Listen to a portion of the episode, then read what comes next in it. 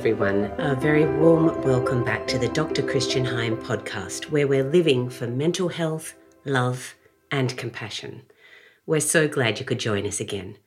My name is Caroline Heim, and I'm sitting here with Dr. Christian Heim. Hello. And here today, we're going to be looking at part two of a three part series on borderline personality disorder. Today's episode, we're going to be looking at six insights to help you manage your borderline personality disorder. Okay, so let's get started. So, as a psychiatrist who's worked extensively with people who have battled borderline personality disorder, I want to let you know that it took me a long time before I came up with the word six insights to help you manage your borderline personality disorder. I was toying with a few words six hints, six ways, six tips. But you know what? All of those words kind of trivialized a borderline personality disorder. And anybody who is listening to this who is battling borderline knows that it's no trivial matter whatsoever. It's really quite serious, and there have to be ways of managing it and ideally having it go away. And these six insights to help you manage your borderline personality disorder are designed to help you do that or help you do that with a therapist. Because look, to battle borderline, it takes effort, it takes time and commitment, and it takes a therapist most of the time. And therapists know what they're doing and they're good. It's worth it because you're worth it. Okay, so let's get into it. Let's get into the six insights to help you manage your borderline personality disorder. Insight number one take the responsibility, but not the blame. I'll say that again take the responsibility, but not the blame. This is the essence of borderline. Borderline is not you. Borderline is an illness, it's a disorder that is separate from who you are. The you that wants to get better is separate from your personality. The borderline doesn't want to get better. It wants to perpetuate states that aren't actually good for you. But you, you want to get better if only you could. So here's the situation it's like you're standing outside your brain and observing what's going on inside your brain and inside your personality. So, right there, you can tell that you're separate. And it's important to remember that because you'll be down on yourself if you start thinking that you are the borderline. The other thing is you need to take responsibility for things like your words, your actions, and your wellness. You want to take responsibility for giving yourself the best chance to succeed in life, and that means overcoming the borderline. As an adult, these are the things that you've got to take responsibility for. When you were a child, and if anything happened to hurt you as a child, you were not responsible for that. You were not to blame for that. Somebody else was responsible and was to blame for that. Now, your best chance of succeeding in life is overcoming borderline. As I said before, that usually means treatment with a therapist. Which brings us to insight number two get the borderline treated with a trusted professional. All right, now I've heard it before. It's not fair that you need treatment, and I agree with you, but you do. And look, depending on how severe your particular borderline personality disorder may be, wellness for you may only be a year or two away. The more severe the disorder, the longer that it takes. A therapist can let you know about your unique situation. Here's the thing the symptoms of borderline personality disorder have to do with getting on with other people. So, your treatment will look at how you can get on with other people, and it becomes vital how you get on with your therapist. In a group or an individual situation, you will be looking at techniques to be able to get on well with other people and with yourself and to stabilize your mood.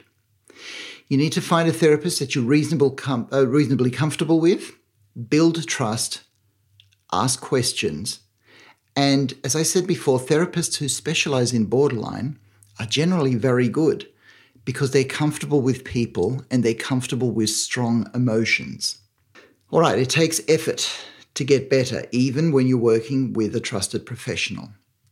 Have a workbook of some sort, keep a computer file, however, you make notes, because as you work, you will get insights. And any insight that you get is worth gold, but it'll only be worth gold when you're able to capture them, to write them out, to learn from them, to practice what you talk about in sessions, to research the condition, and ask more questions about what's going on inside of you.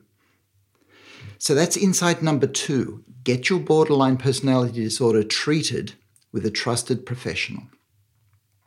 Insight number three is a bit more difficult, but it is very important. Here it is get on top of self harm as soon as you can.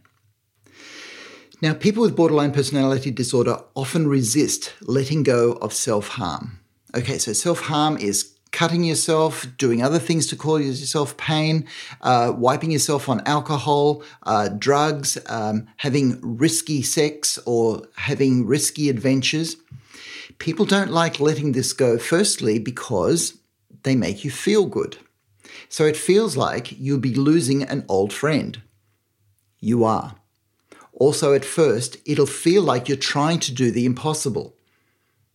You are at first. And the thing is that we do know that self harm has benefits. It releases tension, it releases anger, it makes good feelings actually flow. You get the punishment that a part of you believes you deserve. It calms anxiety. But for all of this, it's still got to go. Why, you ask? Okay, for all of this good that it seems to do you, it actually reinforces your badness. It reinforces an idea that you have that you deserve punishment. And the truth is that you are not bad and you do not deserve punishment. You deserve wellness. Now, I'm going to use an example here that might upset a few of you, but I've got to talk about it. Would you ever cut into your own cat? Would you ever wipe it out on alcohol or drugs? No, of course not. Oh, poor putty cat, I wouldn't do that. That's exactly right, you wouldn't. So I want you to think about that because you deserve to be treated at least as well as your cat. You'll have to think about this a lot. You'll have to reflect on it. You'll have to ponder on it. You'll have to look at your cat and say, I deserve to be loved as much as this cat.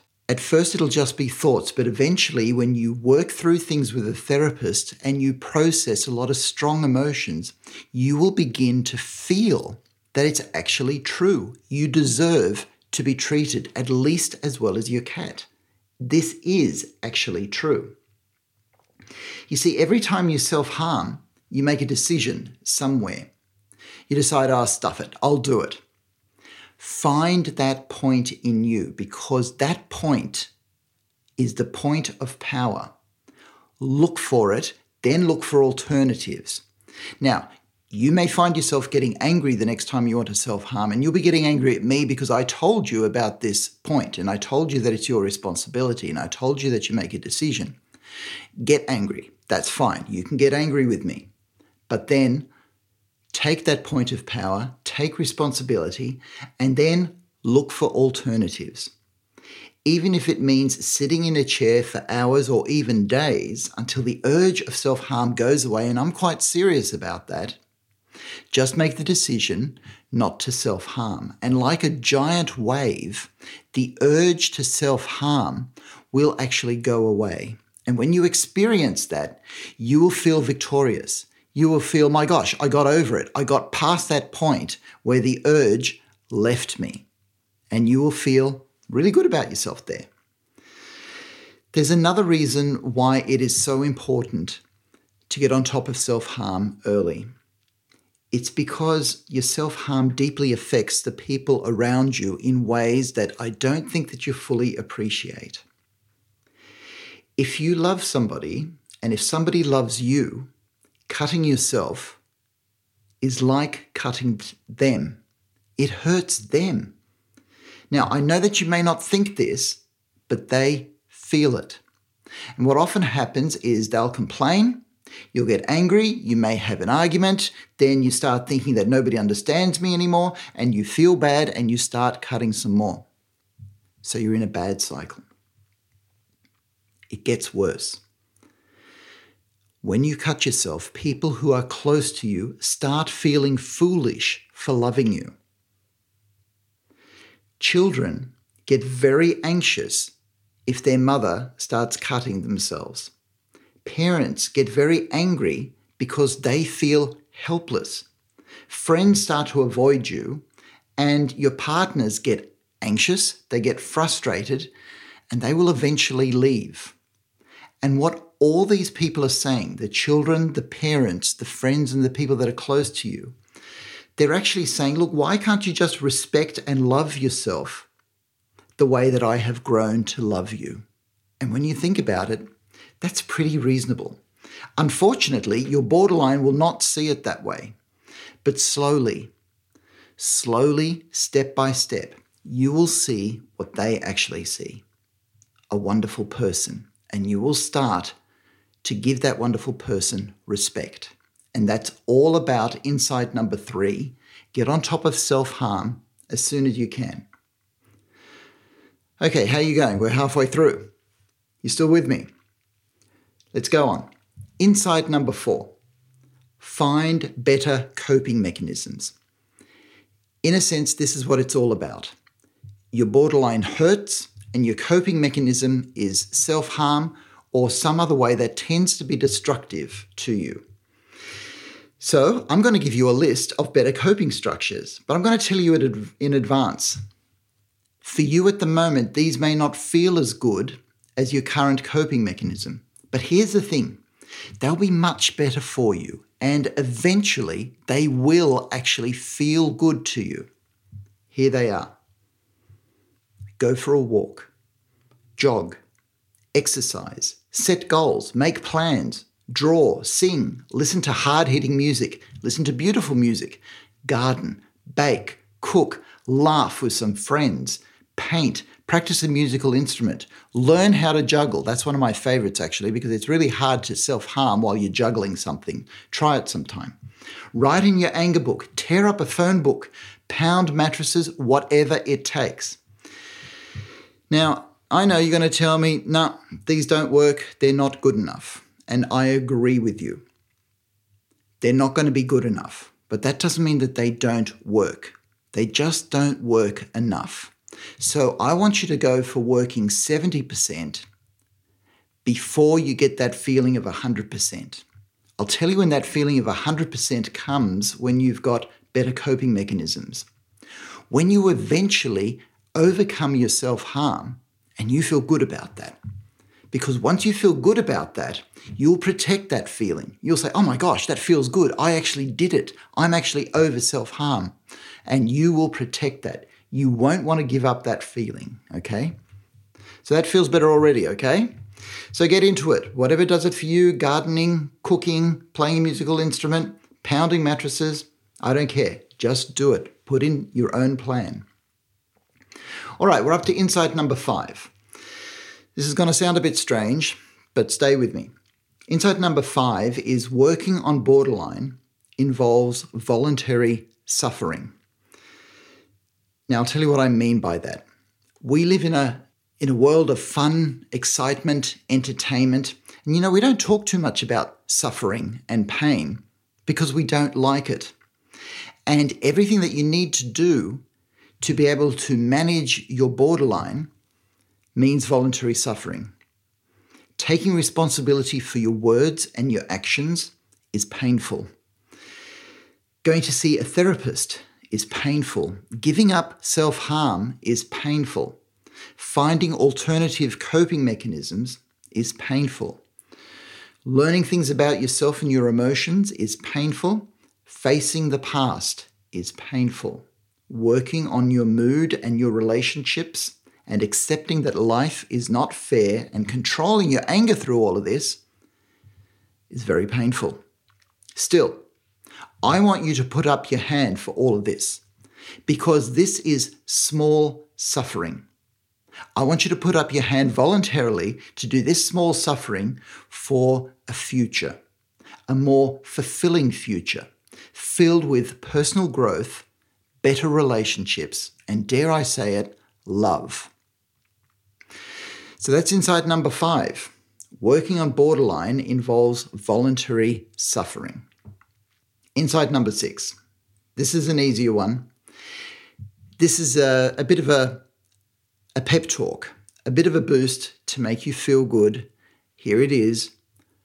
Remember, you are not the problem, borderline is the problem. Deep inside you, underneath all your borderline symptoms, is a person, and that person is the you that you really are without borderline personality disorder. This is the real you. And this you is waiting to grow, is waiting to develop, is waiting to emerge, and is waiting to be expressed. So, what I want you to do is take this person's hand, form an alliance with this person, and together face the real problem, which is borderline. Remember, you are not the problem, borderline is the problem. You're worth it.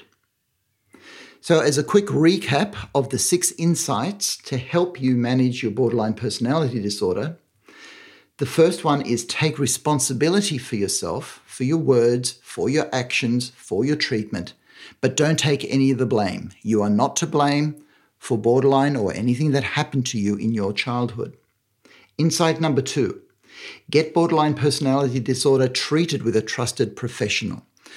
Look, we have some really good therapies that work with borderline. Find a therapist and move forward in your life. Insight number three is get on top of self harm as soon as you can so that you move away from seeing yourself as somebody who deserves punishment, moving on to somebody who deserves wellness and love. Remember your cat. Treat yourself as least as well as that. Insight number four is to find better coping mechanisms walking, jogging, exercise, listening to music, gardening, baking, cooking, whatever does it for you keep yourself occupied and enjoy yourself. Uh, I'll come back to juggling because juggling takes only two weeks of a half an hour a day practice, and you can juggle and you'll feel good about that. So now you've got a choice between self harming and juggling, okay? Number five, insight number five is working on borderline involves voluntary suffering, but it's well worth it. And insight number six is to remember that you are not the problem, borderline is the problem. The real you is the person without borderline, wanting to grow, develop, and love. And you're worth it. I really hope these insights will help you get on top of borderline personality disorder. Join us next time for part three of this series.